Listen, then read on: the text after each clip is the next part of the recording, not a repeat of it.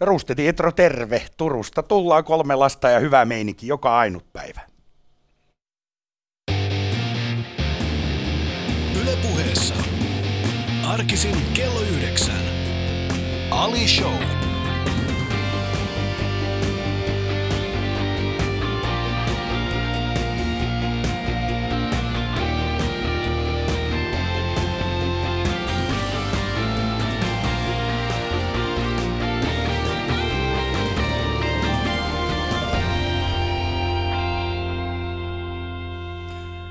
Jetro, nyt on maanantai-aamu ulkona sata ainakin täällä Helsingissä ja, ja sä tuut tänne energisenä ja sä sanot, että joka, joka päivä hyvä meininki. Miten, m- miten tällaisena maanantai, sä oot herännyt aamulla ennen kuutta, sä oot ajanut Turusta tänne, vartavasti, mä arvostan sitä, mutta mistä toi energia? Jaa, sitä on kysytty multa aikaisemminkin. Ehkä varmaan jostain nuoruuden vuosista mä ajattelin niin, että jos kerran ihminen siihen aikaan mies eli 75-vuotiaaksi ja nainen lyllersi, siis keskiarvolta 75-vuotiaaksi ja nainen lyllersi pari-kolme vuotta pidempään, niin ajattelin, että jos on positiivinen asenne joka päivä, niin mä pääsen aika lähelle sitä. Että mä oon vaan kelannut, että kun on hauskaa joka päivä, niin menee aika mukavammin. Mutta mikä on ollut niin paljon hauskaa tänään? Siis nyt on maan... Satoko Turussa, kun näit? Joo, siellä hiukan tihkuttiin. Okei. Okay. No sanotaan, että hauskaa oli nyt varmaan se, että kun mä tuossa töräytin menemään siinä meidän omalla kulmakunnalla, niin siinä oli valtava ankkaparvi ja niillä oli neljä, viisi poikasta sinne. Ja hyvä meininki, odottelin niitä kolme minuuttia, pääsi tie yli. Ja Mä voin kuvitella. mun mielestä se, se, oli ihan jees. Se pisti, pisti ihmisen hyvää mielelle ja se, että naapurikin oli joutunut heräämään aikaisin, se oli toinen juttu, lapsi oli herättänyt. Lapsi oli herättänyt hänet ja si- siitä sai energiaa. Mutta kerro tästä ankkaparvesta, eli sä lähit ja sitten siinä oli ankkaparvi, oli neljä, viisi pu- pu- niin kuin Pientä, pikkupoikasta, pientä mukana. Ja ihan kuka tahansa muu maanantai-aamuna olisi mitä luultaan miettinyt sillä, että nää pysähdykö vaan vai jatkanko matkaa. Mutta sä päätit pysähtyä Juu. ja mitä sun ajatuksissa kävi sillä hetkellä? Kä- niin kuin katoitko heitä sillä, että ah, elämä on ihanaa vai oliko se siinä niin kuin, että no, Ei, kun mä muistin, että on aikoina ankkaa syönyt ja se oli pirun kuivaa. Ja mä, mä, ajattelin, että se voi johtua tota, siitä, että ne kävelee liikaa. Jotain tällaisia ajatuksia mulla oli. En, en mä mu, muuta muista ajatellen. Ja tietysti se, että olivat selvinnyt niin pitkälle, että joku snake ollut niitä syönyt. Snake on niitä ollut syömässä. Snake! No, turkulaisittain nyt tultiin tänne. Oikein hyvää maanantai-aamua. Tämä on Ali Showta ja kuuntelit Yle Puhetta. Mulla on vieraana niin, äh, Jetro Roosted. Ja sanotaan näin, että jos, äh, jos vielä hetki sitten sinulla oli ankea maanantai-aamu, niin niin enää se ei varmasti ole pidä paikkaansa, nimittäin Jetro on täynnä energiaa täällä. Ja jos haluat naurahtaa, niin käy katsomassa Yle Puheen Instagramissa mun ja Jetron kuva. Tänään aamuinen kuva. se oli huikea. Kiitoksia Jetro siitä. Kiitos. Kun me mietittiin, että mikä, mikä, kuka Jetro on, uh, siis Sinin kanssa, kun pohditaan näitä, mun tuottajani kanssa, pohditaan näitä kuvia, niin, niin tota, uh, meillä tuli yhtäkkiä, molemmille tuli niin kuin samaan aikaan tuli se Modern Family, Mm. niin siinä, siinä on yksi hahmo, joka kuvaa Jetroa. Mutta älkää antako meidän valinnan eh, ö, estää teitä. Käykää katsomassa itse ja nauttikaa päivän kuvasta. Ylepuheessa Ali Show. Kaikki vieraat. Yle.fi kautta puhe. Mä aloitan hieman eri tavalla kuin perinteisesti Ali Show, eli ähm, yleensä mä kysyn tämän kysymyksen lopussa, mutta mä haluaisin kysyä sulta nyt tässä alussa. Nimittäin viime viikolla Maria Pettersson oli mun vieraana ja hän halusi kysyä Jetroa, että miltä tuntuisi, jos huomenna kukaan ei tuntisi sinua?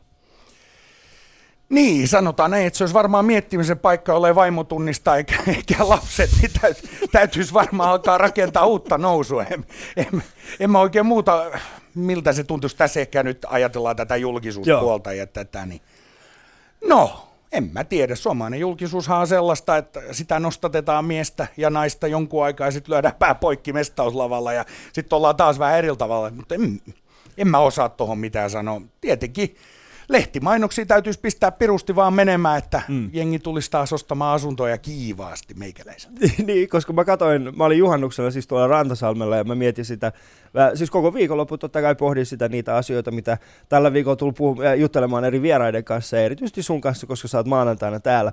Ja, ja mä muistan, mä katoin, mä katoin äh, televisiota ja, Mm. ja paikallisesti, siis äh, paikallisestihan mainostetaan eri tavalla televisiossa ja sitten sieltä tuli yhtäkkiä erään yrityksen, erään yrityksen mainos. Joo. Ja mä ajattelin, että tämä on ihan kiva ja sitten yhtäkkiä kuuluu vaan, että moi, moro, Jetro täällä, miekin ostan täältä näitä. Mä olisin, että ei, miten niin miekin ostan?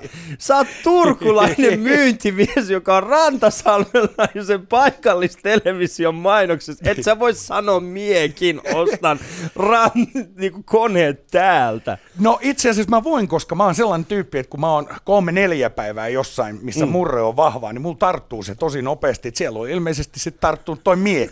Tiedän, mistä puhut, puhut Mikkelin, tota, mikkeliläisestä firmasta, mistä mä Ran, rantakone.joku. rantakone.piste Joo. jotain, ja sitten tota, ostin muuten veneen sieltä aikoinaan. Ostitko oikein? Ostin. Miten paljon sä sait alennusta, jotta sä, jotta sä, jotta sä sais, sanoisit tämän lauseen tuolla? Reilusti, Sitä, reilusti. reilusti. Okei, okay, koska sitähän se julkisuus käytännössä on tuonut. Itse asiassa toi alennus, mun täytyy sen verran korjata, että mä sain hyvän alennuksen, se, on, se on hieno mies siellä päässä, mutta muu kävi niin, kun oltiin ensimmäiseen reissulla sitten pojan kanssa sen veneen kanssa, niin mä tuuttasin menemään aika reippaasti sen rannassa. Siinä oli 50 kone kuitenkin. Ja Sä teit lähdettiin- niin kuin lehdot. Mä tein lehdot ja kun 500 metriä ajettua, niin, niin rajavartiolaitos näyttää, että ajappa, ajappa poika sivuun. Ja niin mä ajoin ja se sanoi, että tiedäksä, tiedäksä, että mikä täällä on nopeusrajoitus. Ja mä sanoin, että itse asiassa en tiedä. Ja joo, se lukee tuolla ladoseinässä. Ja mä sanoin, mutta kun mä lähdin ennen latoa, ja se sanoi, että ei olla näsää viisaita. Ja kirjoitti siitä kolme ja puolen tonnin sako, että se alennus, alennus kuivu kyllä siihen kasaan. Ja tyypillä alennus sitten lähti siinä samalla. Se meni sinne. No mutta joskus, joskus tapahtuu näin. Mm, joskus ra- sitä tapahtuu. Rapatessa roisku. Rapa tässä roisku. Uh, mutta sä oot siis, sä, sä nousit suuren kansan tietoisuuteen ehkä ensimmäisen kerran kunnolla diilin myötä. No joo, aino, ainoa kerta joo, niin. siitä se lähti kaikki. Siitä se lähti ja, ja silloinhan sä, se, se mielikuva, mikä, ihmiset, mi- mikä susta ehkä tuli diilissä, oli nimenomaan tämä tää, tota, kansanmies Jetro, Mm. jo- joka on, joka on tuolla hymy, hymyilevä. Kaikkea, mitä, mitä ei perinteisesti odoteta suomalaiselta myyntimieheltä. Niin. Kaikkea muuta, Mm. paitsi sitä, mitä Jetro on. ja ja, ja tota, sehän oli mielenkiintoista. Mm. Mitä, Me- niin, Kauheat katsojaluvut silloin ohjelmalla aikoinaan oli. Ja siinä ehkä se meikäläisen niin kuin, kompetenssi rakentui niin, että kun elämä on sellaista, että kaikki ei mene suunnitelmien mukaan. Ja mulla ei siinä ohjelmassa todellakaan mennyt, mutta siinä on niin kuin tekemisen meininki ja pilke silmäkulmas jatkuvasti, niin jengi tykkäsi siitä ja, ja tässä sitä ollaan Niin. sun vieraana kuusi vuotta sen jälkeen. mä en tiedä, pidät sä tätä mitenkään sun uras huipentumana vai onko se enemmänkin sitä, että no niin, tästä se alkaa laskeutumaan. Ei, kun kyllä mä aina kun pääsen tänne Ylen isoon pajaan, niin onhan tämä mieletön kunniaosoitus. Kiitos. Kuuntelet tää Ali tavalla Yle, Yle Puhe ja mulla on vieraani Jetro Ruusteen. Yle puheessa. Ali Show. Katso kuvat instassa. At Yle Puhe. Se hetki, jolloin sä menit äh, diiliohjelmaan mukaan, niin millainen sun, millaisessa elämäntilanteessa olit silloin, muistatko? Muistan harvinaisen hyvin, mä olin itse asiassa jännittyneessä ja pelonsekaisessa tilanteessa, ehkä ensimmäistä kertaa elämässäni nimittäin. Vuonna 2008, kun Jallis alkoi sitten telkkarissa hehkuttaa, että tehdään tämmöinen ohjelma ja hae, hae kilpailijaksi, niin ää, se oli joulukuuta 2008, niin oli ensimmäinen kerta, kun euroalueelle pamahti sitten suuri taantuma. Ja siitä kyllä media muisti joka puolella hehkuttaa, että nyt mennään ja kovia alaspäin ja konkursseja tulee ja kuolemaa ja pelkoa niitettiin yleisesti. Ja mä katsoin telkkaria ja Jallis sanoi, että hän rakentaa 280 asuntoa tonne Sipoon rantaan, että hae hänelle myyntimieheksi. Mä olin tietysti silloin jo kiinteistövälittäjä ollut vuosikausia, niin mä ajattelin, että herra jestas, että jolle mä tohon ohjelmaan mukaan lähden, niin ei mun kannata lähteä sitten mihinkään. Se oli tämmöinen hetken mm. mielijohde ja sitten mut kutsuttiin kuvauksiin, tämmöisiin ennakkokuvauksiin tai tällaisiin niin kuin, Koekuvauksia, joo. koekuvauksiin, miksi niitä sanotaan. Ja Olin kuulemma vain oma itseni, niin pääsin mukaan.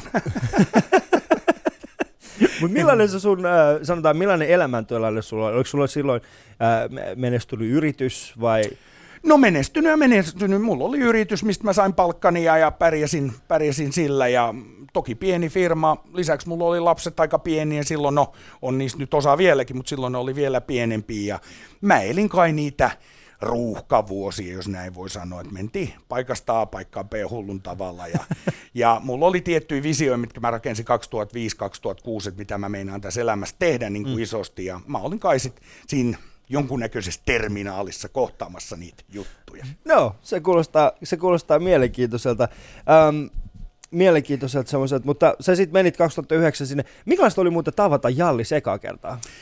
Se olikin jännä paikka. Meidät ri- laitettiin riviin seisomaan tuohon Jaffa-areenan, Jaffa-areenan tota, jäälle ja jalliskurvas sieltä aivan uuden karheen Mersun kanssa. Ja mä muistan se fiiliksen, kun mä näin ensimmäistä kertaa silloin LED-valot autossa. Mä jumaliste, nyt se on pistänyt tuulemaan, hieno Mersu. Ja Jallis pongahti sieltä ulos ja sanoi, että tota, tästä lähtee. Ja hirveän jännittävä hetki. Se oli kyllä, kun olisi tavannut, tavannut tota, jotain Jeesuksen kaltaista. Että se, oli, se oli mulle valtava iso juttu.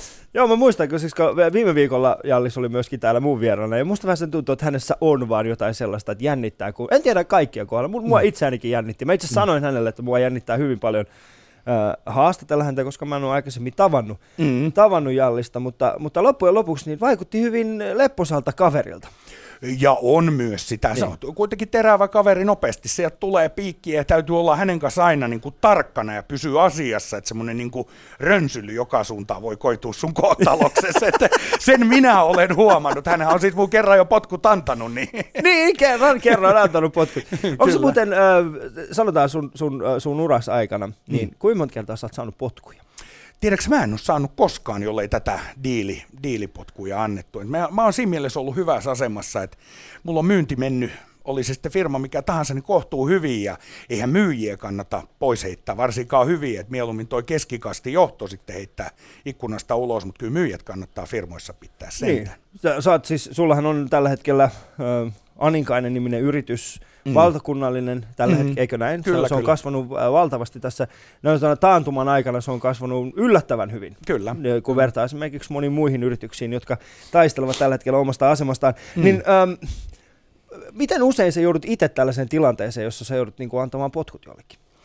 Ee, mä olen aikaisemmassa elämässä, siis vanhassa firmassa, mm. joutunut muutamalle antamaan, mutta ja tässäkin, kyllä mä jouduin yhden, oli, oli niin sekopää kyseessä, että oli pakko pistää se kyllä äkkiä ulos, mutta harvakselta mä olen ajatellut tätä asiaa niin, että mä teen niin hyvän rekryn, että mä joutuisi siihen tilanteeseen, että mä joudun ketään ikinä pois potkimaan, koska se on tilanteista karmeen mun mielestä. Siinä puhutaan kuitenkin ihmisen ja hänen perheensä elannosta ja se on itse asiassa yksi syy, minkä takia me ollaan näin taantuma-aikana pystytty kasvamaan. Me ollaan tosi kovin pidetty kiinni meidän henkilökunnasta. Kaikki muut ollaan jouduttu karsimaan, mutta mm. henkilökuntaa ei. Mutta kun mä yritän miettiä, minkälaisia ihmisiä sä, sä palkkaat, koska sä oot itse aika energinen ja iloinen, niin, niin minkälaista olisi sitten, siis minkälaiset ovat ne ihmiset, jotka, yritätkö palkkaa sellaisia ihmisiä, jotka, jotka on vähän niin kuin sun omia peilikuvia? No ehkä tavallaan mä oon ajatellut sen niin, että mä yritän palkkaa aina itseäni fiksumaan ihmisiä ja sit firma on valmis, kun mä olen koko porukan tyhmin, että, että kaikki on nivoutunut mun yläpuolelle ja ne on tosi paljon fiksumpia. Mutta kyllä mä tietysti haen aina ihmisessä sellaista niin tekemisen meininkiä mm. eikä semmoista jäyviä, jäyhyyttä tai sellaista mussutusta. Mä haluan ihmisiä töihin, jotka, jotka on valmis antaa firmalle kaikki, jotka on valmis antaa elämälle kaikki ja perheelle kaikki ja elää täysillä joka päivä. Mm. Mitä sitten noita äh, työhaastatteluja, sä sanoit, että sä, no, siis, kauan sä oot ollut yrittäjä? Sä oot ollut nyt ainakin... Mä oon ollut vuodesta 2004, niin. eli 11 vuotta. 11 vuotta ollut siis, mutta ennen sitähän sä varmaan joudut käymään jonkinnäköisissä työhaastatteluissa. No juu, mä oon pari kertaa elämässäni hmm. työhaastattelussa käynyt jo. Okei, okay, mitä sä vastasit siinä vaiheessa, kun se työhaastattelija kysyy, että kerropas huonoista puolistasi? Se, multa ei koskaan sitä kysytty, enkä tiedä, ehkä mä olisin vastannut vaan, että tota, eikä mulla ole semmoinen kuin järkyttävä sosiaalisuuden tarve koko ajan. Mä haluan olla niin kuin jatkuvasti joka puolella ja ehkä mun suurimpi ongelmi on ollut delegointitaidottomuus. Mä en ole mm. koskaan oikein osannut. Mä oon ajatellut, että ei jumaliste, parempi tehdä itse tämäkin homma, niin ei tarvitse käydä korjaamassa asioita jälkikäteen. se on ollut ehkä mulla sellainen, mutta äh, ehkä legendaarisi työhaastattelu aikoinaan, kun mun lyötiin kynää käteen, että myyttää kynää. Tämähän on legendaarinen työhaastattelu juttu johtajaan tai kynää. Okei, okay, mitä, sä, mitä sä teit silloin? Mä kynää ja heitti se siihen pöydän takaisin, että eiköhän me asuntoja myydä eikä puhuta paskaa.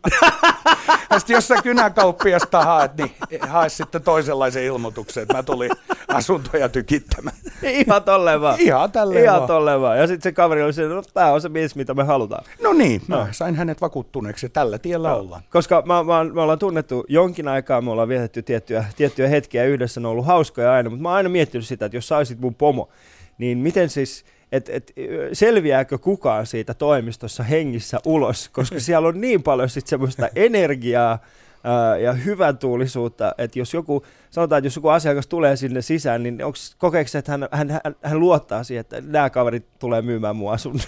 Kyllä mä uskon, kyllä mä uskon. Me ollaan tota, me tehdään tietenkin asuntokauppaa niin herkkälajisin, puhutaan mm. ihmisen elämän suurimmasta kaupasta, siinä täytyy olla tiettyä kunnioitusta ja muuta, mutta sitten taas toisaalta, jos henkilökunnalla on hauskaa töissä, niin ne jaksaa tehdä sitä paremmin ja, ja vauhdikkaammin ja homma, homma hoituu. Et mä luulen kyllä, että meille, meille se on meidän yksi itse asiassa kova kilpailuetu. Mm. Kuuntelet Yle Puhetta, tämän oli show mun vieraana Jetro Roosted ja äh, juuri äsken saimme myöskin tuon meidän striimin niin sanotusti käyntiin, joten jos, jos haluat tietää mitä täällä studiossa tapahtuu, niin käy katsomassa yle.fi kautta puhe, sieltä löytyy meidän lähetysikkuna ja painamalla katsele nappia pääset nä- näkemään mitä studiossa tapahtuu sitten suorana, noin kolmen sekunnin viiveellä, mutta ei siitä kannata välittää. Mutta nyt me heilutamme näin käsiä Jetron kanssa ja te näette sen kolmen sekunnin päästä.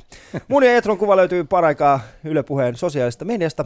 Käykää myöskin tykkäämässä siitä ja kertokaa oman mielipiteen. Ja muistakaa Ali Show, äh, Ali Show, jos otatte itsestäni kuvan, niin mä pyrin sitten jossain vaiheessa uudelleen elämään kyseisen kuvan. Yle Puheessa Ali Show. Osallistu lähetykseen Twitterissä. Hashtag Ali Show.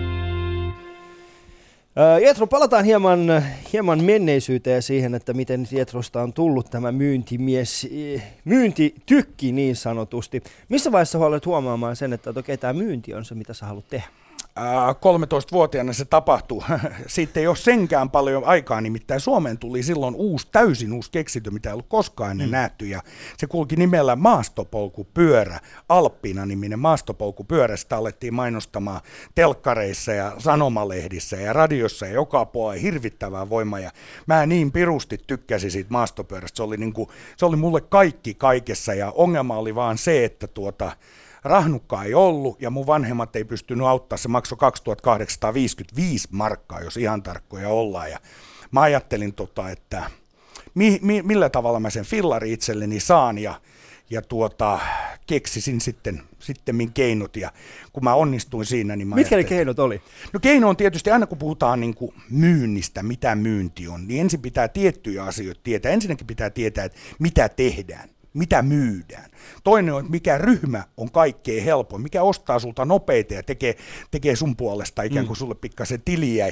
Mä oon aina ajatellut niin, että siitä kohtaa kannattaa mennä joka tapauksessa, missä aitaa matalin, mitä sitä kiipeilee turhan päin, että mahdollisimman, mm. mahdollisimman nopeasti. Ja, ja siihen aikaan naiset teki valtavasti sivubisnestä. Tämä on itse asiassa unohtunut meidän historiassa, kun puhutaan nyt naisen asemasta ja onko naisen euro 80 sentti tai euro, mit, mitä se on. Niin siihen aikaan naiset teki nimittäin valtavasti sivubisnestä ja ja tuota, yksi niistä oli meikin myynti, valtava firma kuin Oriflame. Jokainen muistaa varmaan, ketä sen ajan elänyt, tällaiset ruskeat nahkalaukut ja, tai salkut paremminkin, millä näitä tupaan kutsuja vietettiin, tai tämmöisiä kotiesittelyjuttuja ja näytettiin, että tässä on meikkejä, niitä saa haistella ja maistella kokea ja muuta. Meidän äiti teki sitä, hän oli sairaanhoitaja muuten ja, ja joulusukat muuten saattaa olla sellainen, minkä suomalaiset mu- muistaa. Suomeen myytiin 27 miljoonaa joulusukkaa ja siihen aikaan oli alle 5 miljoonaa ihmistä Suomessa. Että kyllä meillä jumaliste joulusukkia on varastot täynnä, suomalainen ei heitä mitään pois.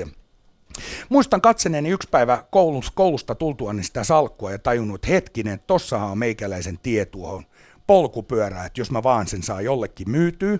Nopeasti kartoitus siitä, että, että kuka olisi asiakaskunta helpoin asiakaskunta. Siihen aikaan miehet ei meikannut läheskään niin paljon kuin ne tänä päivänä meikkaa, mm. joten naiset jäi vaan jäljelle. Ja helpporyhmä oli tietysti nuo ihanat lastentarhaopettajat, ne pullantuoksuiset ihanat tädit. Ja... ei ne enää haise pullalle. No ei ne enää haise, nykyään ne on sosionomeja ja uraohjuksia, mutta siihen mm. aikaan ne tuoksus pullalle ja kaiken maailman muun mandariinille. Ja, ja mä ajattelin, että sinne siis, mä kiersin turkulaiset turkuaiset lastentarhat aika nopeasti ja löin pöytään salkuja ja sanoin, että tutustukaa rauhassa tähän tuotteisiin. Tässä on vieressä ruutupaperi, että jos nyt satutte ostamaan, huippumyyjä aina mm. sympaattinen, silloin aina tarina. Mä kerroin tämän tarinan ja mä olin silloin jo samanlainen pullukka nappisilmä kuin nyt, niin ymmärrät varmaan, että jos pyytää polkupyörää varten, niin kukaan ei voi sanoa, ei kaikki niin kuin ikään kuin ohjaa sitä, vaan kyllä sä polkupyörä Jetro ihan oikeasti tarvitkin. Sä oot sen verran tota, kesäkiloissa siinä riutuneena ja pari viikon päästä, kun mä aloin kiertää nämä tarhat uudestaan, niin tilauslista toi täynnä ja kauppa alkoi käymään ja silloin mä oivasin, että se on tässä. Mm. Tiesikö sun äiti siitä, että sä oot tehnyt tällaista? Ei tiennyt, se oli pakko tehdä sivussa ja se itse asiassa jo, johti sitten viime lopuksi mun katastrofaaliseen konkurssiinkin, kun mä jäin kiinni. Kerro ihmeessä, miten se tavoite. Eli 13-vuotias Jetro Ruusteen on käynyt kiertämässä kylän äh, päiväkodit ja myynyt päiväkodin, äh, päiväkodin äh, tädeille siis meikkiä, jättänyt sinne paperin ja sitten tullut tullut, sä ostit sen maastopyörän? Ostin, mä ostin okay, itse asiassa neljä sen, niitä. Mulla, ostit nel... jo, mulla oli fillarilauma, joka toimitti okay. tilauksia. Joo, sit se, okay, eli siis sit se oli paljon ihmisiä, jotka toimitti myöskin näitä, mutta mm. sitten Sun vanhemmat ei ollenkaan tiennyt tästä sivubisnestä. 13-vuotiaana. 13-vuotiaana ei tiennyt, joo. Mä, ne nimittäin siihen aikaan tilattiin semmoisilla postimerkitapaisilla tilausjutulla, mitkä mm. lähetettiin tänne suureen Helsinkiin. Ja, ja kun mä olin sitä bisnestä pyörittänyt aikana, niin sieltähän tuli lasku ja, ja isä löysi sen lasku ja voin kertoa, että kolme viikkoa oli perse punaisena niin sanotusti. Mutta sä olit kuitenkin myynyt niitä, eikö ollut mä olin myynyt, mutta mä, olin myös, mutta mä olin myös tuhlannut rahat, että mä olin niinku kom si kom saa Ah, okei, okay, eli niin siis ei jäänyt mitään käteen siitä. No tai euroja, ei kun markkoja tietysti siihen aikaan, mm. mutta ne fillarit jäi käteen. Kirjaimellisesti. Kyllä, eli meikki myyjästä sitten on kasvanut tämä Jetro Roosted, joka on tällä hetkellä minun kanssani täällä studiossa. Ylepuheessa Ali Show. Kaikki vieraat. Yle.fi kautta puhe. Millainen tyyppi sä siis olit koulussa, jos miettii sitä, että sä oot 13-vuotiaana alkanut? Oliko se siellä koulussakin, yritit sä myydä kaikille? No kyllä, mulla koko ajan semmoinen tekemisen meininki oli, myönnetään, ja mä olin varmaan semmoinen se takarivi ja Mä en ollut mikään erityisen hyvä koulussa, jos sen erityisen huonokaan. Mä olin varmaan semmoista keskilinjaa päästötorkkarissa oli muistaakseni 7,7 tai 7,8 keskiarvot. Mä olin siellä. Mä olin semmoinen niin kuin kaikkien kaveri pääsääntöisesti, että mun mm. kanssa oli helppo hengata, tai on ollut aina, ja mä oon aina tykännyt kaikista ihmisistä, ja ja, ja näin poispäin. Mitäs noi, mitäs noi opettaa? Miten, oliko sinulla sellaista opettajaa, joka katsoi sua suoraan silmiin ja sanoi, että Jetro, mm. jos et sä pääse tätä mm koetta läpi nyt, mm. niin susta ei ikinä tule yhtikäs mitään. Oli. Ruotsi, ro, legendaarinen ruotsi-opettaja. Hän kutsuttikin muistaakseni liskoksi, että se oli tota... mä, mä jouduin liskoon hampaisi aivan välittömästi, kun ei mennyt, tota, mennyt kaikki niin kuin Strömsössä ja se kyttäisi mua aina ja mä olin sieltä välin myöhässäkin sieltä tunnelta. Et Ruotsi on ollut mulla aina vähän semmoinen hankala. Okei, okay, muistatko sun opo, opo-keskustelutunteja? Kävitsä, oli, oliko sinulla sellaista opoa? Kyllä meillä oli joo. Se mm. oli oikeastaan sitä aikaa, kun näitä alkoi vasta tulemaan, näitä opoja ja kaiken maailman. Niin kuin se, se ei ollut siihen aikaan, kun mä oon koulussa niin, niin mm. trendikäs kuin se tänä päivänä. Nykyään opoja niin kuin ihan joka puolella. Mutta kyllä mä muistan niitä keskusteluja, mikä sus tulee. Ja, ja mä tiedän, mä en ehkä kokenut sitä – sitä niin tärkeäksi. Mä olin jo silloin sitä mieltä, tänä päivänä se on vahvistunut, että meidän koulussa opetetaan ihan vääriä asioita, niin muistan, mm. muistan tuoneeni senkin, senkin niin kuin aika vahvasti esille. Ja se sitten taas johti siihen, että me tutu juttuja, ja se sitten taas lopautti meidän keskustelut ja, ja näin poispäin. Mä olen ollut semmoisessa uh, niin kuin ihmeiden mi, mi, Koska äh, me, me katsottiin Sinin kanssa aamulla, aamulla äh, pärätiin näitä, näitä erinäköisiä, erinäköisiä tota, lehtijuttuja läpi. Ja sitten mm. siellä oli, oli tällainen artikkeli erässä paikallisessa lehdessä, jossa, jossa sanottiin oikeastaan suoraan näin, että, että aika moni äh, nuori tyttö, mm. äh, niin heitä ohjataan nimenomaan lähihoitajaksi, vaikka mm. he haluaa lääkäriksi. niin. Niin tämä oli itse asiassa mielenkiintoinen havaintona, että, että Mit, mit, mitä sun opo sanoi esimerkiksi sulle? Mi, mikä, mitä opinto-ohjaaja sanoi? Muistatko ollenkaan? Sanoiko, että niin kuin, mitä sä sanoit hänelle, mitä hän sanoi sinulle? Muistatko ollenkaan? Kyllä mä jotain sinne päin. Siis siihen, siihen aikaan niin lukiohan oli niin kuin ylivertainen. Aina, aina kaikki ensimmäiseksi, että lukio menet pommi varmasti. Mm. Ja siihen aikaan alkoi tulla enempi tätä ammattikoulua. Että käytiin niin kuin läpi vaihtoehtoja ja siihen aikaan si, siihen ei pureuduttu niin paljon kuin tänä päivänä. Että siinä lähinnä niin kuin keskusteltiin siitä, että miten kouluihin mihin haetaan ja, ja millä tavalla, mitkä pisteet se tarvit, minkä keskiarvo se tarvit. Et se oli niinku tämmöistä niinku rimojen ylittämistä siihen aikaan. Se, se keskustelu ei ollut niin syväistä kuin se todennäköisesti tänä päivänä on. Mm. Mutta sulle ei esimerkiksi sanottu, eli sä et käynyt tällaista niin kuin tulevaisuuden ammattikuviota sun opinto Ei, kanssa ei, läpi. ei Joo. me varsinaisesti. Mä sanoin, että meidän ihan turha tämmöistä tulevaisuuden kuvio tässä käydä. Mä oon 13 vasta. Tästä täytyy niinku ensin Mä saada oon joka... 13, mulla on neljä maastopyörää niin. kotona, mun faija on vetänyt mua turpaan, koska, se, koska mä oon myynyt Oriflamein kamoja tuolla kylillä, ja sit sä haluat tulla kertoa mulle, mitä mä teen. Joo, mutta mä muistan sen, kun mä sanoin hänelle, tota, että mä oon vasta 13-vuotias, että odotetaan nyt sen verran, että mä saan nukkaa kiveksi. Ja mä muistan, että silloin alkoi niinku, silloin alkoi niinku show. Mä, se päättyi tietysti mun kannalta huonosti, mutta mä en muista, sainko mä jälki-istuntoa siitä lauseesta, mutta hän tajusi mun pointin. Niin. Ja Jatro, se mikä mua on ihmettänyt niin kuin vallan suuresti, mm. on, on siis se, että sähän on tällainen hauska kaveri, koko kansanmies. Ähm, sä, sä jaksat hymyillä, sä jaksat heittää äh, herjaa.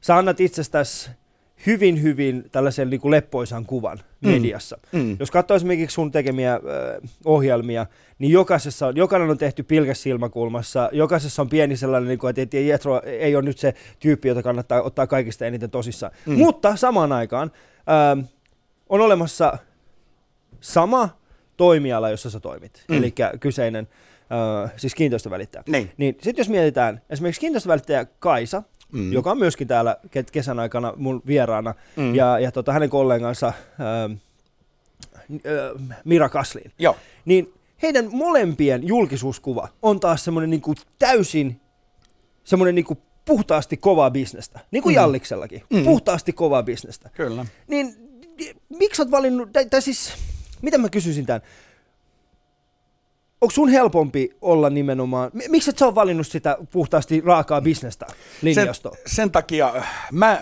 mä en oikeastaan koskaan valinnut mitä, mitä tulee julkisuuteen ja siitä, miltä mä vaikutan. Mm. Mä oon vaan ajatellut niin, että kun oma itsesni kaikki järjestyy, mä en halua feikata mitään. Tää työ mä oon tehnyt niin kauan tätä, paljon kauemmin kuin nämä kaksi äh, äh, rouvaa, jotka tulee Joo. tänne, tänne keskustelemaan, että, että mä en, niin kuin, mun elämä ei ole samppanejuomista, mun elämä ei ole pelkkää bisnes, mulla on niin paljon muutakin, mulla on mm. perhe ja mulla on niin uskomattomat äh, riidat teini-ikäisten poikien kanssa ja duunareiden kanssa ihmeellisiä sääntöjä vääntö. Mm. Mä vaan, siis se on juuri sellaista, millaista mun elämä on. Siinä ei ole pelkkää bisnestä. Totta kai, bisnestä tässä pitää leipoa joka suuntaan, mutta se ei ole mun mm. niin juttu. Mutta koet sä esimerkiksi, että et, et esimerkiksi, äh, et esimerkiksi kiinteistövälittäjä Kaisa tai Mm. Kaisa Liski, Mm. niin pystyisikö hän esimerkiksi et, olemaan samanlainen ka- kaskuvainen kuin sinä ja silti ylläpitää sellaista niin kuin ammatillista En minä tiedä, eikä se oikeastaan kuulukaan. Jokainen soutaa omalla veneellään ja. Mm. mistä minä tiedän. Hän, hän tekee tällaista ja mä teen sitten vähän toista. Niin, koska niin, siis, vitsi miten vaikeat voi olla tämä kysymys, niin mun kysyy suoraan. Koetko, Jetro, että miehet voivat myydä helpommin kuin naiset, mm. kun, ottaen huomioon, että sinä olet tuollainen kaskuileva ja Kaisa ja nämä, ne joutuu ylläpitämään sen järjettömän, niin kuin, nyt mennään pelkästään bisneksellä. Onko mm. siinä olemassa esimerkiksi kiinteistövälityspuolella olemassa tällaista eri, niin kuin erilaisuutta, että, että mieheltä ostetaan, vaikka hän olisi minkälainen, mutta nainen, sen pitää olla Juman kautta sitten tietynlainen. Mä en usko siihen ainakaan. Mulla on naisia ja miehiä töissä aika, aika paljonkin. Kyllä ne, ne, siis asunnothan myy itse itsensä. Siellä on mm. paljon muuta, mitä pitää ajatella. Et tota, ja siinä on myöskin maantieteellisiä eroja. Jotenkin tämä Helsinki on vähän semmoinen niin bisnesorientoituneempaa aluetta kuin sitten taas ehkä Turku tai Tampere tai Mikkeli tai Kajaani tai Rovaniemi, mm. Oulu, Lahti, mikä tahansa. Et ehkä ei siellä, niin kuin, siellä se kovuus ei ole ehkä se juttu. Ja kun mä en ole mistä, mistään päin kova ihminen, niin en mä voi semmoista telkkarikaan tehdä. Se menee näyttelemiseksi ja silloin se ei ole enää mun elämää ja siinä kohtaa se sitten loppuu. Mm. Tässä tulee meidän äh, shoutboxiin tulee, että Ali, pyydä Jetro joka maanantai mukaan. Tämä viikko tuntuu paljon paremmalta. Kiitoksia siitä, että jaksat kuunnella. Ja siis tosiaan minulla on Jetro Ruste täällä vieraana kuuntelet Ali, Ali Showta. Tämä on Yle Puhe. Ja jos haluat tietää, mitä täällä studiossa tapahtuu, niin käy yle.fi kautta puhe. Sieltä löytyy meidän lähetysikkuna ja painamalla katsele, niin pääset näkemään suoraan meidän lähetystä täältä studiosta.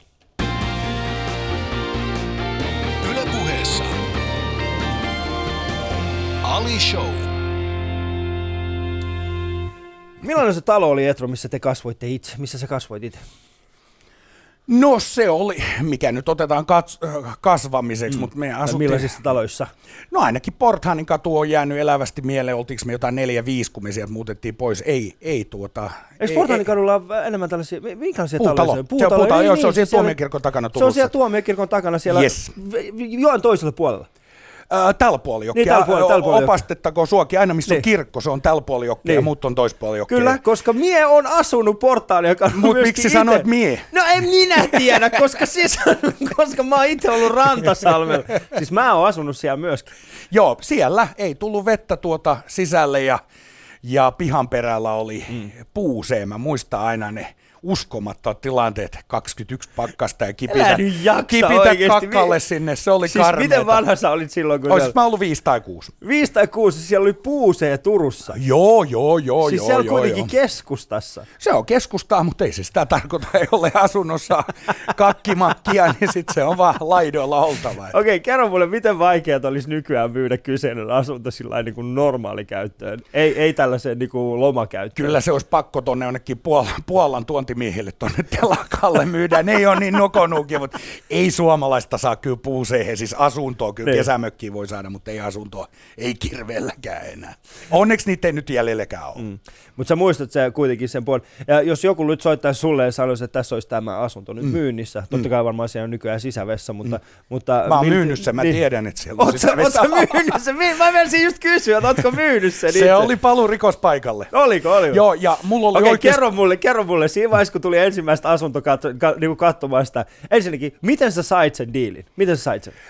Asiakas vaan soitti ja sanoi, Joo. että heillä olisi tämmöinen kohde. Mä en edes muistanut sitä. Mä menin paikalle ja mä, että herra jestasi. Ja mulla oli sellainen tilanne, että mulla oli, mä muistan se elävästi, meillä oli tämmöinen kotihoitaja, tai miksi näitä sanotaan, kun tuli kotivalvoman mukuloita, tämmöinen, Niin. niin. niinku, No en mä nyt muista miksi sitä sanoa, mutta nainen tuli meille ja vahtisi meitä koko päivä. Kunnes Siis vanhemmat- lastenvahti. Lastenvahti tavallaan. Ja se oli tota, se oli rouva henkilö, ehkä sanotaan, että 6-70-vuotias, no joka tapauksessa viimeinen väri oli tukassa, ja mä muistan vaan sen, kun silloin niin kuin järkyttävä taipumus tehdä omenahilloa, se teki siis tonneita omenahilloa, ja mä joudun kaikki ne syömään, koska siihen aikaan syötiin kaikki, mitä lautasella tuli, ja mm. kun se oli puoli vuotta tehnyt sitä omenahilloa, mä olin siis muuttunut omenaksi käytännössä katsoen, niin se keksi jostain tehdä luumukiisseliä, ja mä muistan, se oli topakkatäti, se sanoi, että kaikki syödään, ja meikäpoika söi sit todellakin kaikki 30 luumun kiveäkin siinä, ja tulihan siitä tyksin lähtö sitten. Loppujen lopuksi mä olin niin täynnä niitä luumunkiviä. Ja Joo. siihen aikaan muuten sanottiin, että älkää koskaan syökö luumunkiviä, että se luumu alkaa kasvamaan sun masussasi. Voit kuvitella, mitä tuo 4-5-vuotias niin ajattelee sen jälkeen, kun se tajuaa, että se on painanut 30 luumunkiveä Joo. Niin, siellä se varmaan oli silleen, että minussa kasvaa luumu, Juu. minussa kasvaa luumu. Näin se on, ja kun mä tulin ensimmäistä kertaa sinne asuntoon, niin mä heti maistoin mm. sen luumukiisselin suussa, ja mä että se on varmaan se rouva täällä jossain Joo. kulman takaa, että täytyy olla tota, mm. kynä, kynä se on Kerroit jossain. sitten tarinan tälle kyseiselle asunnonomistajalle? Kerrot hänelle, että, että sä oot itse asunut täällä? No kyllä mä kerroin, mutta mä kerroin sen muokattuna, että oli ihana täti, joka teki vaan harvoin omenahilloa. sympaattisuus myy, sympaattisuus myy. Äh, sanotaan näin, kuinka usein sä oot kävellyt semmoiseen taloon ja sanonut, että mie oon asunut täällä joskus. Mä oon asunut. Itse asiassa ka- kaksi kertaa. Tämä oli yksi ja toinen oli luonnonkauniissa piikkiössä, jossa tota, siellä vasta perkeliä tapahtuikin. Se oli tuota mun ja vaimoni ensi, ensi asunto. Se itse asiassa syttyi kaksi kertaa palaamaan ja kerran se on tulva. Ja se oli kyllä niin huikea kokemus, että oh, Millainen parisuhde teillä on ollut siihen aikaan? Tuo kaksi tulipaloa ja tulva. No meillä oli sellainen parisuhde, että me, meillä ei ollut yhtään rahaa ja sitten Henna, eli mun vaimoni oli jo pienin päin. Meillä oli legendaarinen tulikuuma Kustavin juhannus takana ja oltiin saatu aikarapostiin sitten ehkä pikkasen aikaisemmin, mitä itse ajateltiin. Ja, ja tuota, muutettiin sinne yhteen ja meillä oli neljä haarukkaa ja kolme veistä ja sitten meillä oli yksi jakkara. Mm. Ja rahaa ei ollut ja tuota, Tuota, sitten mä lainasin mun isältä sata markkaa ja siinä oli ärkioskin vieressä. Mä vuokrasin sieltä kolmeksi päiväksi Nintendon ja sitten me ostettiin karkkeja ja aamu meillä oli tosi paha olo ja markkarahaa enää. Semmoinen alku meidän parisuhteelle. Hmm. Eli sä oot myynyt kaksi, periaatteessa kaksi asuntoa, missä olet itse asunut. Kyllä, juuri näin. Ja tota, ähm, äh, mikä on semmoinen asunto, minkä sä et ole saanut myytyä? Onko sellaista? No kyllä, niitä tietenkin on, mutta ehkä ikimuistoisin on tuolla, tuolla Raahessa. Se oli tota, se oli, joo, se oli merkillinen. Mä pamahdin sinne illaa paikalle ja paikalliseen hotelliin ja sieltä ei saanut kaljaa ja äh, se oli niin kuin kokemuksena uskomaton ja se asunto jäi niin sanotusti käsiin. Mm. Oli varmaan liian kallis. tai sitten mä en tiennyt, miten raahelaisia taloja myydään. Niin, koska tällä hetkellä tämä iso paja, jossa olemme, mm. ja siis tämä Ylen, Ylen iso paja, Ylen hieno, hieno Pasilassa oleva talo, niin tämähän on niin sanotusti myynnissä. Niin. Ja tota, niin. tämä on myynnissä, tällä, tässä on vuokrattavina kaiken näköistä toimistotilaa ja niin poispäin. Kyllä. Jos sun pitäisi myydä tämä kiinteistö, niin mistä lähtisit liikkeelle? No, tähän pitäisi saada tietysti semmoinen reipas ja räväkkä alku. Valtio mun käsittääkseni tämä omistaa, niin täytyisi mm. näyttää, että nyt tapahtuu. Niin kyllä mä tuot yläkerran pienistä toimistohuoneista aloittaisin. Niitä naputtaisi aikamoisen nipuja menisi sanoa, että näin hyvin ollaan tehty töitä, että eiköhän siirrytä alakerran tiloihin. Mutta helppohan näin ei missään nimessä ole. Helsingissä on aika tavalla myös mm. tyhjiä liiketiloja. Mutta varmaan mä aloittaisin kai noin. No. Tai sitten mä kipittäisin Saksaa ja yrittäisin myydä kasvottomalle sijoitusyhtiölle kasvottomalle sijoitukselle. Onnistuuko se? Oletko joutunut tekemään tällaisia? On ja tehnytkin ja se on itse asiassa hyvä bisnestä. Se, jos sulla on luvut kunnossa eli mm. tuotto suhteessa sijoitettuun pääomaan, niin varmasti menee no. kaupaksi. Koska melkein kaikki, jos, jos, jos olette nähnyt ää, myyntimies Jetro-ohjelmaa, niin melkein joka ikisessä jaksossa sä sanot, että no eihän tollasesta meille mitään äh, rahaa tuu, että mun rahat tulee yksiöistä ja kaksioista ja kolmioista. Niin, se, joo, joo, joo, joo, semmoinen niin kuin, että kuvitelma, että täällä miljoonaluokan asunto, asunnoista mm. elettäisiin, niin se, se on kaukana totuudesta. Niitä ei ole viimeisen kahteen kolmeen vuoteen myyty kuin muutama hassu, että kyllä me eletään mm. ihan tavallisista asunnoista, mitä normaalit perheet ostaa. Ja toki siellä on yksiöt, on tietysti iso rooli ja kaksi, kun on sijoittajat muuta, mutta kyllä ne on perheomakotitalot ja perherivitalot ja ihan tavalliset kerrostalokorsut. Mm. Kuuntelet Yle Puhetta, tämän Ali Show, ja jos tulee fiilis, että, että, että haluat myydä asunnon tänä vuonna, niin ainakin mulle tulee koko ajan semmoinen fiilis, että ehkä mä voisin näitä alkaa myymään taas jotain ja asuntoa. Ja, ja. Yle puheessa. Arkisin kello yhdeksän. Ali Show.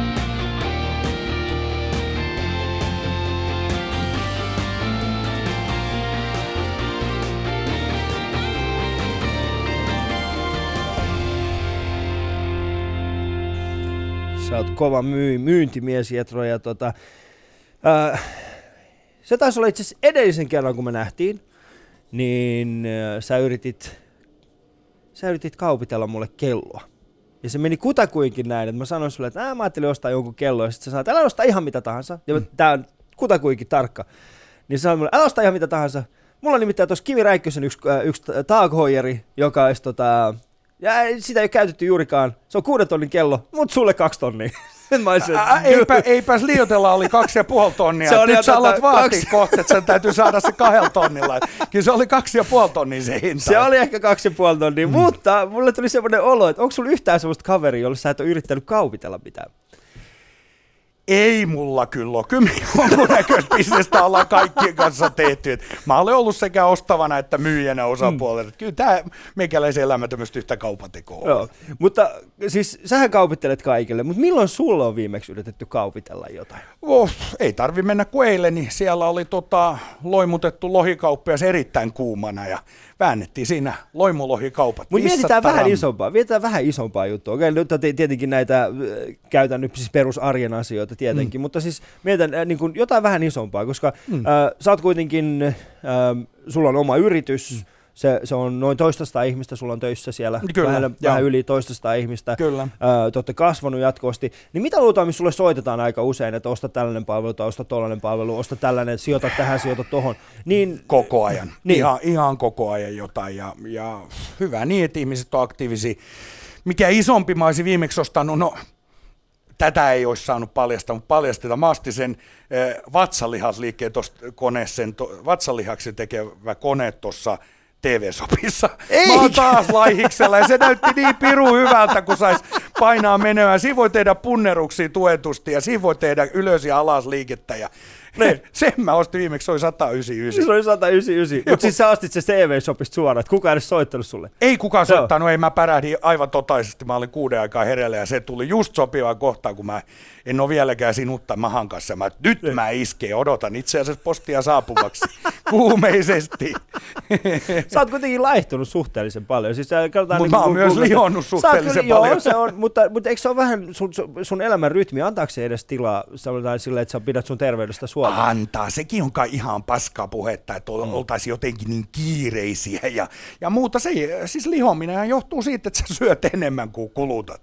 Ja mun mielestä munkki, varsinkin jos siinä on joku vademahillo pesäke, niin se on niin hyvä. Että mä, mä liian usein, mä, siis mulla ei ole selkärankaa olla syömättä sitä. Siis tästähän se kysymys on, mutta mä oon pystynyt myöntämään se itselleni, että ei tämä niin vakava, koska siihen mä voin lähteä, että mä niinku jumppaisin aamustilta jonkun gymstikin kanssa ja söisin porkkanoita. Se ei, se ei ole se elämä, mitä mä haluan tehdä. Että jos nyt tulee mm. koska sä taidat olla, niin, niin, koska sä taidat olla ainoita, sanotaan... Äh, niitä harvempia suomalaisia julkisuuden henkilöitä, jotka ei ole lähtenyt tuohon fitnessboomiin mukaan. Susta ei ole yhtäkään saliselfietä. Joo, mu- joo, selfie ei ole, koska ei siinä ole mitään katsottavaa. Mahtuisit sä edes siihen selfie Niin, mun piti just sanoa, että mä, mä, mä tota, mutta kyllä mä oon tuohon saliin hurahtanut. Mä oon kaikki ne koittanut ja kaikissa mm. epäonnistunut. mä oon kyllä, mä olin viimeksi tämmöinen, joka on muuten erinomainen hypoksi, kun laitetaan tällainen vähän kondomin tyyppinen ratkaisu sun päälle. Niin. Se ei hengitä yhtään ja sitten lähdetään lyllertämään. Se on aivan mahtava. Mutta se, tota, se kaatui sitten siihen, että oli aamun liian kiire. Ai Aamulla oli liian Mä... kiire, koska sul, sä heräsit kuudelta ja sulla oli pakko ostaa siellä TV-shopista se, se yksittäinen vatsalihasliike. Just näin. Kyllä, sittenkin sä et ehtinyt. Mun, mun mielestä, en tiedä, voisi olla, että se on, se on ihan hyvä. se on ihan hyvä. Hieno laite. Uh, se on hieno laite, se on hieno laite. Uh, mutta tuossa me juteltiin ennen, ennen lähetyksen alkua. Uh, sä kysyit multa, että milloin mä pidän lomaa, mä kysyin sulta, milloin sä pidät lomaa. Mm. Ja tota, sä sanoit, että sä pidät vasta joulukuussa lomaa. Sä, sä vähän oikeasti niin kuin ympäri vuoden. Mitä sitten teet, kun sä meet lomalle? Mikä on semmoinen niin kuin... Stressaannut. Niin, niin. Ihan oikeasti, se on siis totta. Mä, äh, kun meikäläinen pääsee lomalle, tai mä, oon, mä en ole kokenut tarpeelliseksi sitä mm. lomaa ainakaan toistaiseksi. Meillähän on, kesä on meidän huippusesonkin, meillä asuntokauppiailla ihmiset on silloin lomilla, mm. niillä on aikaa katsoa asuntoa, sitten pitää joka tapauksessa muksu katsoa koulupaikat, pitää löytää asunto ennen sitä. Se on meillä niin kova aika, että ei kannata lomilla olla. Mm. Ja kyllä kun mä lähden tota, ton meidän revohkan kanssa liikkeelle sitten joulukuun puolesvälissä ja mennään johonkin ihanaan paikkaan, niin kyllä puhelimen pirisee ja kolmen päivän päästä mä oon jo ihan valmis töihin, että mulle työ on semmoista lomaa. Joo, mä, no joo, tuosta voidaan kyllä keskustella, ollaankin keskusteltu tuosta niin sanotusti työalkoholismista, mutta, mm. mutta kun se syy, miksi mä kysyn sulta, että pystyt sä niin kuin, No okei, okay, äh, juhannus meni, mm. ja tuossa tota, Juuso, ja, Juuso ja Siljakin itse asiassa mainitsi siitä. Sähän siis twiittasit semmoisen asian tässä juhannuksena, että, että jostain ihmessyystä sä olisit, sä olisit niinku ladonnut naapurin veneen, naapurin veneen täyteen koivuklapeja. Ei niin vaan naapuri katiskan. Naapuri katiskan? Joo. Se, siis myönnetään, ollaan nyt rehellisiä, miksei oltaisi. Me oltiin jääkeriä siinä juotu ja nautittu myöskin muutama hiiva. Ja mulla tuli mieleen se, että kun heittää koivuklapin veteen, niin sehän jää kellumaan. Niin. Mutta jos heittää paljon koivuklapeja katiskaa, meneekö pohjaa ja menihän se. Ja aamulla myönnän ihan myöskin myöskin rehellisesti, että en ihan muistanut sitä kaikkea sitä koivuklapin nakkaamisjuttua. Ja naapuri tuli hämmästelemään se katiskan kanssa, että kuka tällaista tekee ja juhannuksena. Ja käytiin sitten pitkä keskustelu, mäkin hämmentyin, että kuka niin, tällaista Koska siis tehdä. sitä mä mietin silleen, että kun, kun, sä, kun sä teet pitkään duunia ja sitten yhtäkkiä sulta on pari vapaata päivää, niin teet se jotain ihan tällaista niinku hullua. Niin sä teetkin. Kyllä mä teen. Niin. Mä teen. Ka- kaikenlaisia. Pojalle ei voi jäynän tehdä, he tekee kyllä mulle ja tämän niin. kaltaisia juttuja. Minkälaisia mä... jäyniä, koska nyt äh, sulla on tulossa syksyllä siis äh, uusi, uusi TV-ohjelma neloselle. Joo, kyllä. Ja, tota, ja, ja siinä oli esimerkiksi, me löydettiin jostain, että, että siinä te teette jäyniä, mm. sun, sun poika tekee sulle ja sitten äh, pojallesi jäyniä. Niin tota, ähm, minkälaisia jäyniä te teette himas toisilleen? No kyllä varmaan yksi kaikkein karmeimpia, mitä mä oon joutunut kokemaan, on, enkä edes uskonut, että kenen, kenenkään mielikuvitus voi riittää niin pitkälle, on kun poika laittoi vessanpytyn ja sen istuinosan siihen väliin. Joo, noita, ei, olisikin laittanut kelmoa, se on vanha ja to, erinomainen, Joo. mutta laittoi tota makaroneja, kovia makaroneja, kun sä istut siihen, se kuulostaa täsmälleen samalta, että se pönttö niin kuin räjähtää. Mä juoksin perse paljon aamunkoittoon ja poi, poika edellä. Se on kyllä niin kuin ehkä päräyttävin juttu, mihin mä oon koskaan joutunut. Ja toinen, mikä tuli mieleen kyllä, kun sä umpiuneessa oot semmoisessa remmuuniin vaiheessa, näet kaiken näköisiä suuria välityspalkkioita ja muita unessa. Ja sit sä herä, heräät siihen, että joku imee tota pölyimurilla sun suuta, niin kyllä sekin niin kuin, Se on yksi juttu. Miten vanha tämä sun poika on, joka tekee tällaisia? Täy, täytti just 15. Täytti just 15. Joo. Et sano siinä iässä, okei. Ja sitten päätitte kuvata nämä kaikki jäylät sitten jossain No sit oli pakko jo, se meni niin henkilökohtaisuuksi pojan kanssa, että mä ajattelin, että mäkin sitten pienen Joo. källi hänelle teen. Mikä on, joo, mikä on siis tota semmoinen källi, mikä, mistä, mistä sä olit ylpeä, mikä teit hänelle? No mun mielestä kaikkein paras, mua on kiinnostanut jo vuosia, totta kai kun omia teinejä, mua on kiinnostanut se, kun tämä maailma muuttuu nyt niin näihin kännyköihin, ja ne on niin Joo. Addiktoituneet ja kiinni niissä kännyköissä siihen kaikkeen, mitä siellä sisällä sit on, niin mä oon miettinyt, että millä tavalla saa teinin herätetty, nehän ei herää millään. Ei millään mm. tavalla. Olkoon tämä vinkiksi muillekin vanhemmille, ketä aprikoi, että millä se löysä, löysä, löysä säki saa sieltä ylös e, e, ka, ennen 12. Niin yksi hyvä on, että meet varovasti se korva viereen ja kuiskaat, että mä katon sun WhatsApp-viestit. Se on nanosekunti, niin se on ylhäällä ja kännykkä kädessä ja huutaa pääpunaisena. Sä et saa tehdä Joo, tätä, sä mä et muka- mun yksityisyyttä. Joo, ja paras on, että mä oon ollut tässä jo puoli tuntia kattonut niin, niin. Niin. sitten jos sä näet semmoista kauhusekasta silmistä, tiedät, että sillä on jotain hämärää menossa, mm. niin Joo. kuin niillä aina on. Joo, kyllä, mutta siis äh, mä tiedän, siis tällä hetkellä nuoriso on siirtymässä nimenomaan Snapchattiin, jolloin ne voi sanoa, "Pff, kato vaan, ei sieltä mitään löydy. Ai, Ja siinä mitä- on sellainen. Joo, Snapchatissa on katsottu, että taas, että ne kato vaan pyyhkiytyy pois. Eli jos löydät mm. poikasi, Mm. ja kato sun ilme on tällä hetkellä tosi... No mun mielestä toi siis hyvä, että maailma menee eteenpäin, mun snapshottia, snupsnattia, kaiken maailman kokkia, kikkiä, kaiken maailman. Ehkä pitäisi tehdä niin, että jos heitetään kännykät helvettiin pariksi viikoksi koko Suomesta ja ei katsota Joo. yhtään Snapchattia. Mä oon niinku oikeasti huolestunut tästä, että jos on taas joku uusi palvelu tullut. Mä en itse pysy perässä, no okei, muksut pysyy tietysti ihan mm. eri tavalla perässä, mutta mun mielestä toi on ihan perseestä toi kännyköiden va- jatkuva Niin, vahva. Koska nyt mua jäi niinku vähän, vähän äh, ihmetyttävää, että minkälaisia jäyniä sä sitten teit sun vanhemmille. Tekikö teit sä sun vanhemmillekin jäyniä? En tiedäkö, se oli sitä aikaa, että niille ei paljon vaan jäyhiä tehty, että sieltä tuli välitön rankasu. Että kyllä mä muistan sen legendaarisen tehnyt, että semmoinen muovikäärme ja meidän mutsi inhoa niitä käärmeitä, niin se oli hänen sängyssä kerran. Ja Joo. muistan, kun tuli inkontinenssi hänen siitä ja kuseet housuja hirveä huuto. Joo. Joo, mutta en mä, en mä kauheasti. Joo, koska meillä oli siis, mulla, mulla, mulla ja pienellä mun veljen kanssa, me oli sillä tavalla, että me asuttiin siis Turussa, Mm. ja mä muistan ekan kerran, kun me käytiin Hesessä, niin se maksoi joku sata markkaa, tiedätkö, se annos, okay. Okei. neljälle. Ja se oli kuitenkin meille aika iso, eh, iso raha, koska ei meillä paljon ollut sitä rahaa. Mä muistan mm. siis se hetki, jolloin me tultiin sieltä ulos, ja sitten mun faija lähti juoksemaan niin kuin bussia, että Mm. et bussi pysähtyisi. Mm. Ja mä sitten huusin ihan kovaa että älä juokse, se on ihan sairaan kallis kakka, mikä on tuossa. Muista se, niin mun faija vaan pysähtyi siihen, se oli sinne. Tää on hirveetä, mitä sä oot voinut tehdä? Se on ollut niin kallista ja teillä on tietysti toi kulttuuritausta, niin te olette ottanut isot kebabit Me otettiin isot kebabit. kaikilla. Kyllä. Äh, kun tätä Ali Showta, tämä on Yle Puheen ja minulla on vielä Jetro Ruusteet. Mun ja Jetron kuva löytyy paraikaa Yle Puheen Instagramista ja, ja muistakin sosiaalisen median lähteistä. Joten käy katsomassa sitä sieltä. Se on siis Modern Familystä eräs legendaarinen kuva. Käykää katsomassa sitä. Yle puheessa. Arkisin kello yhdeksän. Ali Show.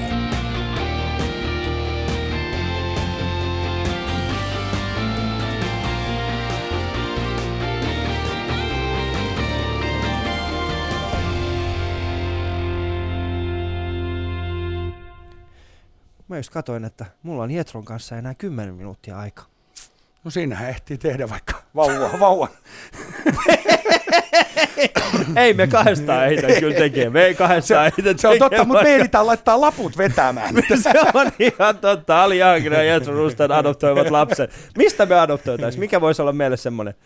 Mulla on tietenkin omat kulttuuriperimäni. No joten- niin, voi, ne- otetaan molemmista. Mä, se on muuten tehty. Toi on yksi juttu, mi- mistä mm. mä en ole tyytyväinen ollenkaan. Toi adoptointijuttu. Miksi sekin on niin vaikeaksi tehty? Ei suomalaista lasta pysty adoptoimaan millään. Ei. 16 vuotta käyt jotain kursseja noiden sosiaaliämmien kanssa ja ihmettelet. Ja sit sä ootkin jo se prosessin jälkeen, sä oot liian vanha kuule, ei me voida sulle mitään muksua laittaa. Se on muuten, se, me sanotaan, mulla on kaverit, jotka on käynyt adoptioprosessin läpi ja, ja usein, usein on käynyt niin, että sieltä on tullut ulkomaalta mm-hmm. helpoin. Mutta mut sehän kertoo aina siis se, se, se niin kuin, sanotaan se hyvän puolen, että et lapsia ei totta. oikeastaan niin kuin ole kovinkaan mm. paljon, mm. Äh, paljon Suomessa tota, äh, adoption, adoptio, adoption Piiri, piirissä. joo, Et se on joo. mun mielestä ihan hyvä. Siis mullahan on, mun omat serkut on Mun oma, siis mun, yksi mun serkuista on adoptoitu, ja sitten mulla on serkku, joka on adoptoinut kaksi pientä lasta. Joo, joo, Molemmat joo. Iranista. Joo, joo. Ja tota, Iranissa se prosessi on vielä hirveämpää. Nimittäin, jos meillä, tai ei hirveämpää, mutta siis se on vielä tarkempaa kuin Suomessa. Nimittäin, jos hän aikoo ulkomailta adoptoida, Mm. ää, esimerkiksi mun serkut asuu Jenkeissä, hän halusi adoptoida Iranista, Iranista lapsen, niin mun serkut, ne, ne joutuu, siis mun serkku, Mm. niin ei mun, siis he eivät ole molemmat serkkuja, Niin, niin, ymmärrän. Joo. Mun serkku joutui muuttamaan Iraniin ja olla siellä puoli vuotta tämän lapsen kanssa. Ja häntä Joo, joo. tarkka- tarkkailtiin Joo, ja vasta sen jälkeen hän sai luvan niin tulla, palata takaisin lapsen kanssa. Voi kuvitella, kuin pitkät tunnit ei kaljaa saa paareista. Ja... Niin. Joo, Itämaan, Itämaan pillit soi aamusta ilta. Se oli mielenkiintoista. Mä olin itse siis silloin, sillä hetkellä mukana, kun tota, vihdoin tuli tämä, tämä lopullinen lupa, ja sitten me käytiin hakemassa Joo, tämä pikkuinen, pikkuinen kaveri sieltä. Se oli oikeasti ehkä elämäni siisteimpiä hetkiä. varmasti. Mm. Ja mun toinen serkku, joka on adoptoitu, niin se oli semmoinen tilanne, että mä tulin vaan kotiin ja sitten yhtäkkiä mun äiti oli silleen, että hei sun setä ja tota, sun Se. setä ja täti on saanut, saanut vauvan. Mä olisin, että ah okei. Okay. Okei. Sitten mä menin sinne, mä olisin, että ai okei, okay. tää tuli niin kuin näin valmiina ulos. Joo. Sehän osaa kävellä jo. Niin, sehän pukeutuu armaaniin. Se pukeutuu jo. Koska mulla oli itselläni se syntynyt pikkuveli pari kuukautta aikaisemmin. Mä olisin, Niin, niin, niin. että tämä nyt voi mennä tällä tavalla. Mutta tosiaan kuuntelet Ali Showta, tämä on Yle Puhe ja Etro Ruusteen on täällä mun vieraana. Äh, ja ollaan puhuttu siis kaikesta muusta paitsi adoptoinnista, jos tuli vasta nyt mukaan. Muista myöskin, että kaikki aikaisemmat Ali Showt löytyy yle.fi kautta Areena. Mulla on siis ollut tänä kesänä kunnia puhua muun muassa Mikko von Hertzenin kanssa tai Jalliksen kanssa, joka on läheinen ystävä myöskin. Oletteko muuten Jalliksen kanssa vielä ystäviä? Kyllä me ollaan. Joo, Kyllä me ollaan. Ja mitä, mitä olet viimeksi yrittänyt myydä Jallikselle? Aa, mä en oo, niin, kato, mä oon siellä vähän häärimässä Niin. aivan, aivan oikein, mutta en mä, en mä hänelle ole niinkään yrittänyt mitään myydä, me myydään porukassa. Joo, mutta siis mikä on semmoinen asia, mikä, minkä, minkä voisi ehkä Jallis ostaa sinulta? Jallisa voisi ostaa vaikka mitään. Kyllähän tommonen kiireinen kansan edustaja, niin Mm. sehän tarvii tuota itselleen, no se asuu kyllä tavallaan talossa, mikä on kesämökki ja talo, ne on kaikki niin hienossa, hienossa paikassa, mutta ehkä mä voisin myydä hänelle sitten, menisikö joko, joku kalenteri käyttöön? En Ka- tiedä, jotain, kalenteri? no se on pientä ja somaa. No, Kalenteri, niin, no, hänellä voi täytyy, jumala. Hänellä täytyy olla nyt kauheat kiireet tuo kansanedustaja tehtävissä. Mä ajattelin, että sillä että no itse asiassa mulla on tuossa tota yksi tämmöinen 9,5 miljoonaa euron kartano tuossa myynnissä. Mä ajattelin sen vähän niin kuin kaupitella Jalliksi, mutta ei, sä lähet sillä kalenteri. Ei on Jallis sellaista tarvii, ei silloin hieno taloja. Silloin, joo. Uh, mutta mä oon siis jokaisen Alison vieraan kanssa käynyt tiettyjä kysymyksiä läpi, jotka ovat vakioita, ja tota, ajattelin sitten sinunkin kanssa nämä käydä läpi. Jos 18-vuotias Jetro Ruustait kävelisi Jetro sua vastaan nyt Mm. kadulla, niin mitä hän sanoisi sulle? Hän sanoisi varmaan, että tuota, ei muuta kuin tsemppiä kesää, ja jollei kesäkuussa ole lunta katolla, niin tuskin maassakaan. 18-vuotiaan hän sanoisi noin. Joo, tsemppiä kesää. Mitä muuta voi ihmisen, toisen ihmisen toivottaa kuin hyvää? En mä usko, että se ainakaan alkaisi pilkkaamaan, että oot sä Jetro nyt hirveässä kondiksessa. Mä olin siihen aikaan, tota, ai kun kyllä mä olin 18-vuotiaana aika pullava, mä armeijassa sit laihduin vasta. Okei. Okay. Mitä sä sanoisit sille 18-vuotiaalle Jetrolle? Mikä neuvon antaisit? Öö, mä antaisin sellaisen neuvon, että Käytä juhannuksena kumia. Niin, no joo, se oli, tulisi ihan ensimmäisenä mieleen. Itse asiassa se olisi siinä kohtaa myöhäistä, joo. Olisiko oikeasti? Mutta mä sanoisin tota, että Jetro hei, et muista, että aika, aika menee nopeasti, mutta myöskin tavallaan hitaasti, että sun ei tarvi saada kaikkea nyt heti. Että se on, on aika ja paikka kaikille. Ehkä mä jotain tämän kaltaista veistelisin. Ja hän sanoi siihen, että ei kiinnosta pätkääkään, mä menen kuin eteenpäin kuin höyryveturi. No, aika hyvä, aika hyvä. Mulla on siis vieraana huomenna laulaja Kasmir, joka viime kesänä tuli ehkä tunnetuksi tästä Vadelma Vene-biisistä, mikä soi itse asiassa vieläkin päässä minulla Mm. aika usein. Mm. Niin minkä, minkä tota, kysymyksen haluaisit kysyä Kasmirilta? No, tämä on oikeastaan helppo. Mä haluaisin kysyä, että tarkoittaako hän siinä biisissä nimenomaan sitä karkkia, sitä vadelmavene, mikä on yksi mun muuten lempikarkki. Vai mitä, mitä se vadelmavene tarkoittaa? Että soutaako hän karkilla vai mikä on homman nimi? Okei. Ei, ei mulla tämän vaikeampaa kysymystä Sä, sä oot siis, tämä on ollut tämä sun filosofinen dilemma viimeisen vuoden No aikana. o- ei kun viimeisen puolentoista, koska mä tykkään niistä karkeista ja mä aina mietin, että mennään vadelmaveneellä ja, ja mi, mi, mikä juttu. Mm. Joo, koska, äh, ja, ja tää, tää, oikeasti, koska mä mietin sitä, että jos sä kasvattaisit parran Mm. ja, ja Kasmir olisi tässä sun vieressä, niin sehän näyttäisi sellaiset niin kuin isäpoikakuvalta. Kyllä, ja mä, ja mä olisin porukan äiti vai? koska sitten tämä, on kasvanut tuota partaa. Ehkä osittain sen takia, Mm. koska, koska Kasmirilla on niin parta itsellä. Uh, top kolmonen on yksi semmoinen osio, mistä me ollaan kysytty kaikilta Alison vierailta. Top kolme asiaa, ja, ja tota, ajattelin sinulta kysyä myöskin. Um, Retro Roosted, sä myyt asuntoja, sä tiedät kiinteistöjen arvon, mm. mutta mitkä ovat sinun mielestäsi top kolme monumenttia? Suomessa, Turussa, Suomessa tai maailmalla? Jaaha, no nyt pisti tosi vaikean, kerta kaikkiaan. Ja näin pienen varoitusajan monumentti. Kun mä oon aina kiertänyt noin museot mm. paikos kaukaa. Ja mä, mä tota, no mä, to, toi on hieno, Montana di Trevi, eli kolmen kolikon lähde tuolla, tuolla Roomassa. Se on mm. ainakin semmoinen niin kuin hieno setti. No Roomasta löytyisi tietysti miljoona muutakin hienoa, mutta sanotaan nyt se olisi yksi. Ja kyllä mun on pakko sanoa Lissaboni eli Portugali, kun siellä on tämä Jeesus-patsas, tämä valtava, niin on se kyllä päräyttävän näköinen, kun sä siinä alapuolella sitä smyygailet, niin on se tota... Niin, se, se on kyllä, niin, niin, se on kyllä. Ei, ei vaan Portugalissa on Portugal. samanlainen. Ah. Joo, Portugalissa on ihan samanlainen tötterö. Taitavat olla jopa saman kokoisetkin, tai ainakin sinne päin. Okei, okay, Joo, okay. tiesit nyt senkin. Mä tiedän nyt senkin, eli siinä on kaksi. Kolmas siinä, vielä. Ja kolmannen mä laittaisin, minkä mä laittaisin, nämä on niin tosi vaikeita. No jos mä laitan sitten vähän, vähän perinteisemmä siinä mielessä, että mä jätän nuo kaikki taideteokset pois. Mä sanon Suomen metsät. Siinä on sellaista meininkiä, siinä on monumentaarista toimintaa. Suomen metsät. Kyllä, kun sä esimerkiksi ne ylhäältä helikopterin kanssa näet, niin sä ymmärrät, mm. kuinka paljon sitä on. Sitä on aika paljon kyllä sitä on, sitä on tosi paljon. Mä, mä sanon ne, vaikka se on vähän nyt ehkä ohi Ei, ei mun mielestä Suomen metsät, mun mielestä on hyvä. Ja, tota, se on, äm, ja, ja tosta johdannaisena, Suomihan kaipaa turisteja. Mm. Me kaivataan niitä, niin äh, nyt sun Meillä oli siis ollut tämä brändi, brändityöryhmä, joka yritti brändätä. Mm. Jos sun pitäisi myydä Suomi mm. Turisteille, mm mitkä olisi kaksi asiaa, mitkä, mitkä tulisi heti?